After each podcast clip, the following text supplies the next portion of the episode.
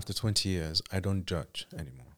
So I know this person sitting in front of me, be it a soldier, be it an army officer, a militia commander, I know that this person did commit serious crimes, atrocities, but I can't sit and judge that person and say, shame on you. How did you do that? It's better for me to try to understand. Hello, and welcome to the Mediator Studio. I'm your host, Adam Cooper. I'm here at the Oslo Forum, where mediators and other conflict actors from around the world have come to talk peace. And with me is Ghaith Abdul Ahad, who trained as an architect and began writing for The Guardian newspaper in April 2003, soon after the US led coalition forces took control of Baghdad. He's reported across the region for the past 20 years, including in Iraq, Syria, Libya, Yemen, and Afghanistan. Ghaith, welcome to the Mediator Studio. Thank you. We're here talking about conflict mediation, efforts to try to find peace. What do you think the people that you interview on the ground in these countries would think about this concept? Well, almost nearly 20 years of covering conflicts, you realize that the conflicts are actually based on day to day mediations. The people on the grounds, the victims, the victimizers, the soldiers, the fighters, the militiamen, and the people who are living around them, they have to live in constant mediation. And in a place like Iraq, for example, when the sectarian war was raging, the split in the city is not a clear cut between, let's say, Sunnis or Shia or whatever. But you always have these gray zone areas in which, for a Sunni to cross to the other side, he needs someone to come and facilitate that process. So that's all mediation. So on a local level, you have a constant mediation happening, taking place, because conflicts are not only about fighting and wars and all these things. Then on the larger scale, there is this mediation of the international community, the UN. That is so alien idea to the people on the ground in the context of Afghanistan, for example, when the Taliban took over power, this takeover of power did not happen by military might, by attacking military bases. The victory of the Taliban was a victory of mediation, was a victory of convincing the other that their cause has lost. And these two conceptions of mediation that you draw out, the sort of international version of it happening at a high political level, and then the daily lived reality ordinary people just trying to find a way forward to exist safely. Do you think that sometimes our world is at risk of downplaying the importance of what happens locally to the privilege of what happens internationally?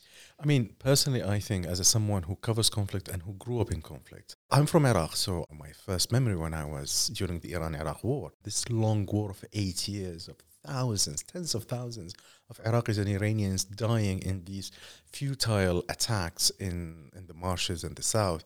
And there was this process of mediation taking place through the UN.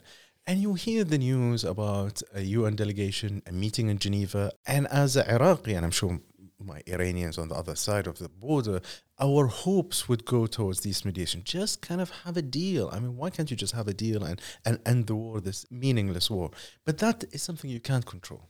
That is way beyond you. What you can control as a citizen of a city, of a conflict, is the local mediation, is having a local ceasefire. And I'm, I'm a very, very big believer in local ceasefires because sometimes, let's take Yemen, for example, the tribal networks is very strong. And they've always been talking to each other across the fault lines. So there in Yemen, it's much easier to have a locally uh, negotiated uh, ceasefire, let's say, or a humanitarian agreement than wait for the whole conflict to be sorted out, which may take a decade or two mm. in cases sometimes. And have there been people that you've met in the course of your coverage? Let's take Yemen as an example, where when people think about mediation, they think primarily of the UN led process. But what you're talking about is something very different. In other words, are there sort of unsung heroes who you've met and you thought, gosh, if only the world knew more about what this incredible person was doing in this town or village? Absolutely. I mean, I have two people kind of straight come to into my mind, which is one in Yemen and one in Afghanistan. So in Afghanistan during the civil war in the 90s after the Soviet left and before the Taliban took over. For three, four years, the country splinters amongst dozens of militias. And when we say a militia, it could be a bunch of guys controlling a road, controlling a checkpoint. So you need to negotiate all these roadblocks to deliver A, say, from A to Z. And to go through all these checkpoints, you need someone who can talk to these different commanders. And it's, a, again, a continuous process of negotiations. I give you this, you allow the medicine to go to this person.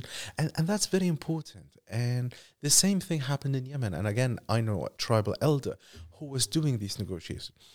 Then, of course, women in conflict, they are constantly doing these negotiations. Yes. While the men are fighting. In Baghdad, for example, it was the women who were going, crossing the front lines to bring groceries, to receive salaries, to take a child to a hospital. So these civil uh, layers of negotiations are even more important than, say, a UN delegation. The local guys can achieve a lot. You know, there's a lot of rhetoric in our field about what they call multi track processes, that we have to support local efforts like this while we work at an international level and then regionally to deal with the foreign backers of a war. What's the reality of what you see? Because I think it, it seems that these are things which are happening in parallel but are not necessarily joined up or perhaps not even relevant to each other. I mean, if you allow me to say, and I'm an outsider, so to the world of mediation, I mean, I think from my perspective, mediation is a process of failure. So you would see someone who was a special representative for Afghanistan, then going to become for another country, then another country, and of course, in the process, he or she they will fail for decades in solving conflict. But the single success they can achieve, say a ceasefire here and another, that is very big. So I am sure of all the efforts of negotiations and mediations, probably 99% fail and they're futile. But this 1% is very good and achieve things on the ground.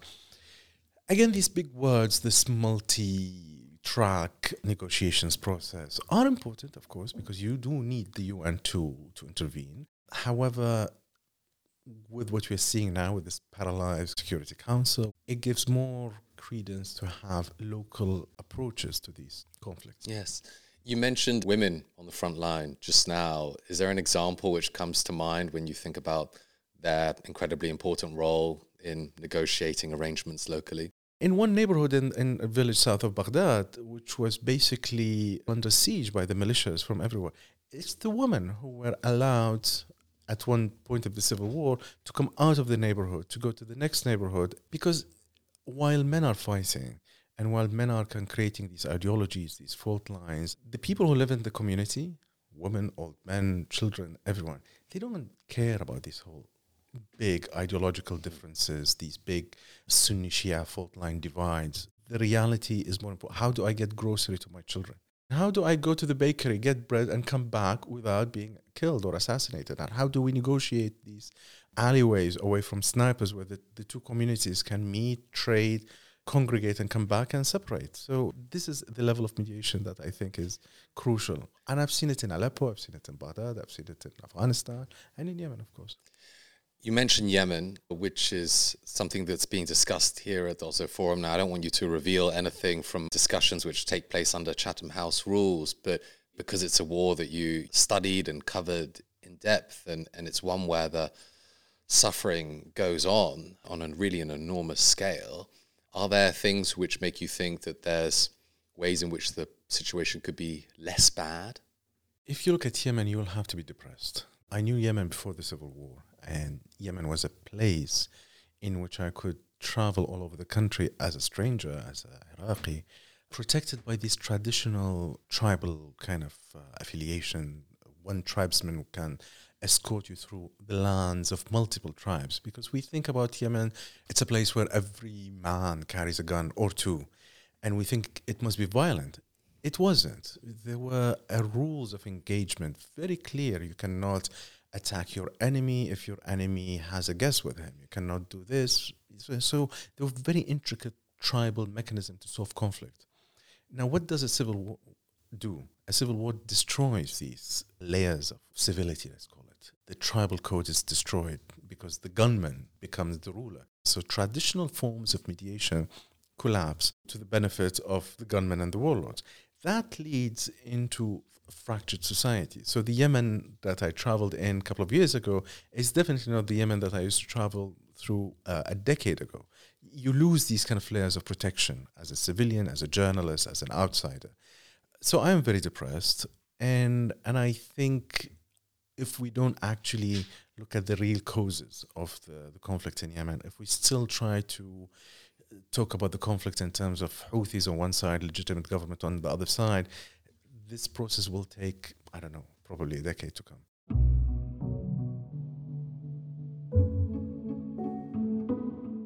You talk about depressing situations. You've spent quite a bit of time this year in Afghanistan, as I understand it. What feeling were you left with when you came out of the country from those trips?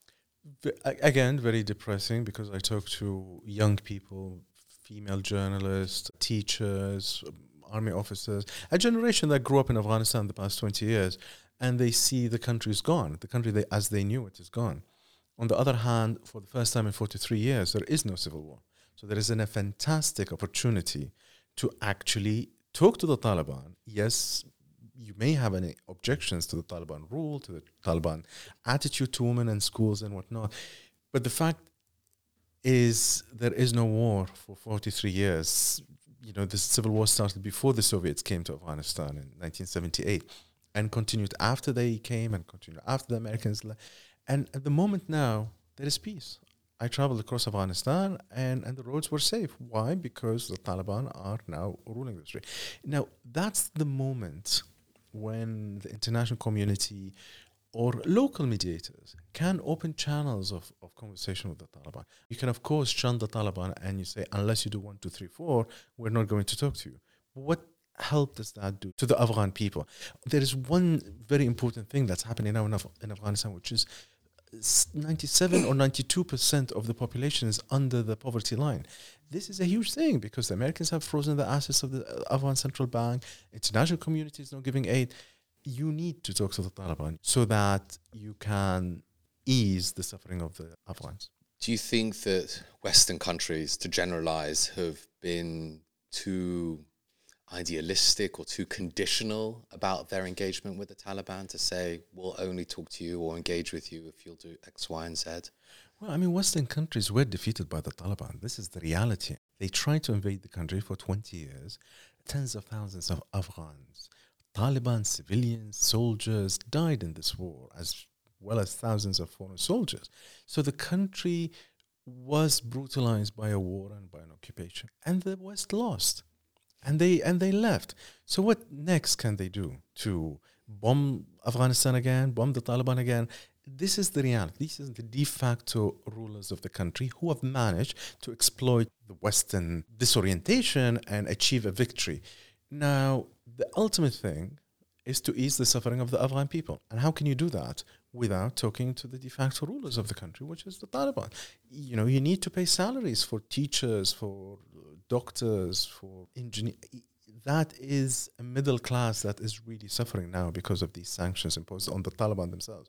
The Taliban are used to hardship. They've been living in the mountains for 20 years. They don't care if you don't give them salaries. They don't have salaries. It's the people of Afghanistan, the government employees who are suffering. You spent quite a bit of time just from the article that I read that you last wrote in The Guardian just sitting there and listening to, I think this was a Taliban leader in Mazar-e Sharif in, in the north of the country. Let's say you were on the part of a, a Western government official and you wanted to kind of start that discussion that you're recommending with the Taliban and in the hope that it can help the Afghan people themselves. How would you suggest those officials go about that kind of conversation based on what you kind of understood of the mentality and priorities of the Taliban leaders you spoke to? The ultimate thing is to listen. So I personally, I would sit in front of this commander and I wanted to understand how did this commander end up sitting in Mazar Sharif, a city that traditionally has opposed the Taliban, a city that defeated the Taliban twice before. How come the Taliban managed to conquer the city so easily? so I would like to start from basically day one of his life as a fighter. And it's always his life because it's always a man who's been fighting there. And and and we start with this story. Tell me your story. How did you become a fighter? And of course, his story is a story of defeat, of going to Pakistan, of coming back, of exploiting the anger that the average Afghans were feeling towards a very corrupt government led by some warlords in, in Mazar Sharif who exploited the city, who siphoned all the kind of aid money. That created anger in the street. And the Taliban came and harnessed that anger and build a narrative of national resistance. And this is how they managed to win in areas that were historically opposed to the Taliban. So I would start from that point. Unless you understand how did they manage to achieve that victory or that success or whatever, then you can build on it and lead to a process of negotiations and and your own personal story, Ghaith, of how you ended up doing this kind of work, that you had the passion for this, where did it begin? Well, it began on the day the statue fell in Baghdad, statue of Saddam in 2003. I was in my home. I was an architect at that time. And my neighbor tells me the Americans are down the street. And you see the Americans. You see tanks, American tanks in your street. And, and as much as I can talk about it, I'm still shocked by that image of an alien army in big armored vehicles wearing these helmets and flak jackets and pointing guns at you. And they start marching down your street. And I think that's the day when I thought, I can't be an architect anymore. I can't just sit behind a desk and the country is really going through this upheaval. So I started journalism at that time and I was a translator first the first negotiations of my life to convince the Americans who were manning checkpoints to allow me as an Iraqi to go into Saddam's palace because I wanted to see how that dictator who had ruled our life lived. If I go to the to the supreme commander, the colonel of the American forces there, and I say, "Hey, I want to go to the Saddam palace," you will not achieve that success. you have to talk to the soldier on the ground who's manning the checkpoint. Will wave you in and just yeah, go on.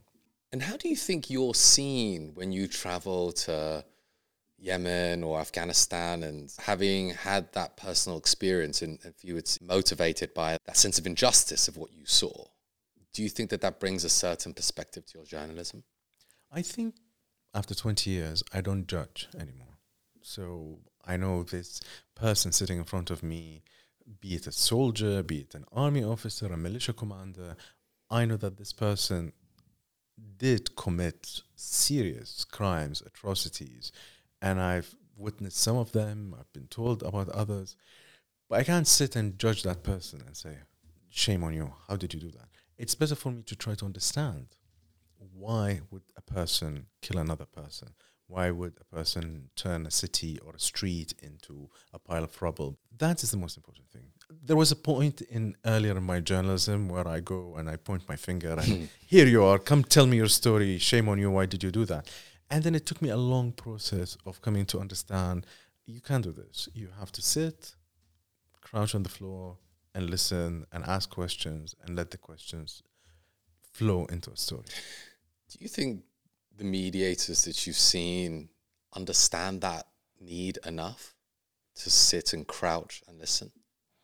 I hope some of them do.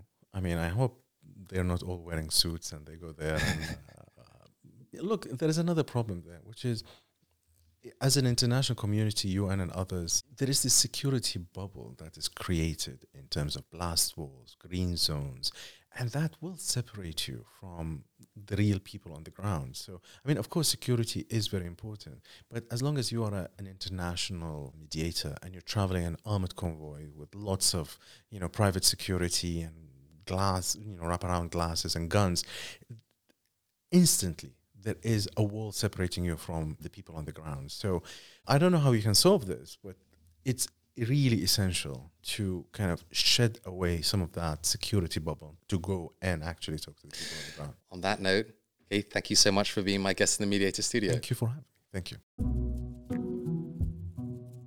And that's it for this edition of the Mediator Studio. To get more episodes as they come out, please subscribe wherever you get your podcasts. You can also drop me a message on Twitter at Adam Talks Peace. The Mediator Studio is an Oslo Forum podcast brought to you by the Centre for Humanitarian Dialogue and the Norwegian Ministry of Foreign Affairs. Our managing editor is Christina Buchhold, the series editor is Evie Krasner, and the producer is Chris Gunnis. Big thanks also to the production teams in Geneva and Oslo. I hope you'll be with me for the next edition. Until then, this is Adam Cooper. Thanks for listening.